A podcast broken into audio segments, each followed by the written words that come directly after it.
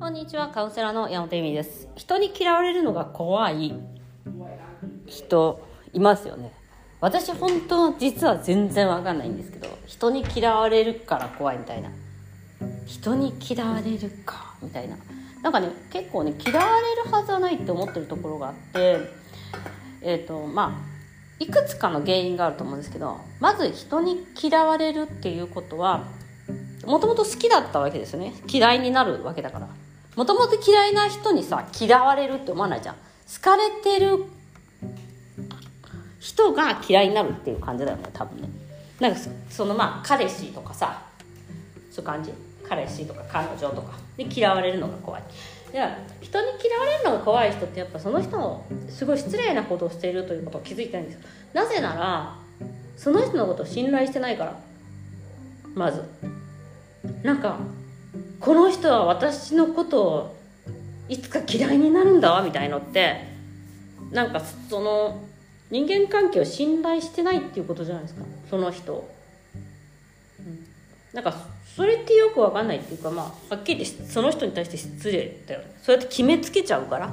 まあちょっとそのなんか礼儀としてこの人嫌いになるんだろうな私のことって思っちゃうことってまずすごい失礼なことだからそのやめるっていう。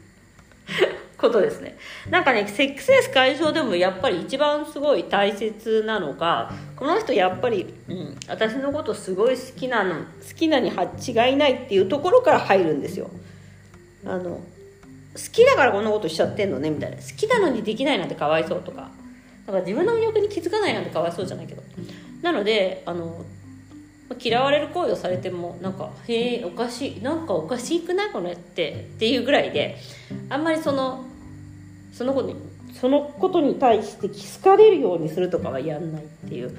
まずそこにあります。だからまあまあいわゆるまあ好きの反対は無関心ですから、うん、嫌われてる方がマシだとは思うんですけどね。まあそういう意味でその人を信頼してないっていうことですね。で2番目に、まあ、これが一番強いんだろうなと思うんだけどあの自分を好えっと嫌いになりやすいんじゃないですかね。好き嫌い好き嫌いみたいな。自分のことがずっと好きだったら誰に好かれようが嫌われようが変わんないんであれなんですけどやっぱ自分のこと嫌いになりやすい人っていうのがあの人私のこと嫌いに違いないみたいな、うん、まあ大体人は人のことなんてほとんど思って自分のことしか思ってないんですから99%の人は自分のことで頭が精一杯ですよ。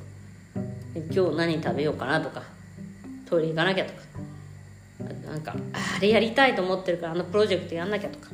そういうことで人生精一杯なのでなんかそのうんこれやりたいあれやりたいじゃんっていうのがあるので人を憎んでる暇って普通の人ないんですよね。人を嫌いになってる暇っていうか。もちろんあの喧嘩したりとか怒るとかそういうことはあるかもしれないけど嫌いになる暇がない。でも自分のことが嫌いだから嫌われるに違いない。だから好かれたいみたいな感じなんでしょ？うん。好かれる自分のことが好きになれない人が人を信頼したりできないですよね。だから。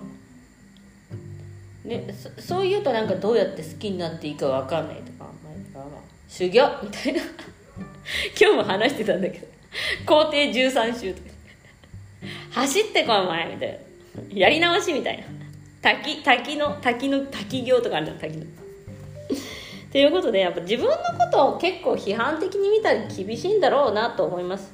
でも自分のことを批判的に見たり厳しくしたりすることよりも自分ができることにフォーカスするというか自分の喜びにフォーカスしてそれを人にうんこう分かち合うっていうことの方が大切なんですよね。喜びを分かち合うっていう。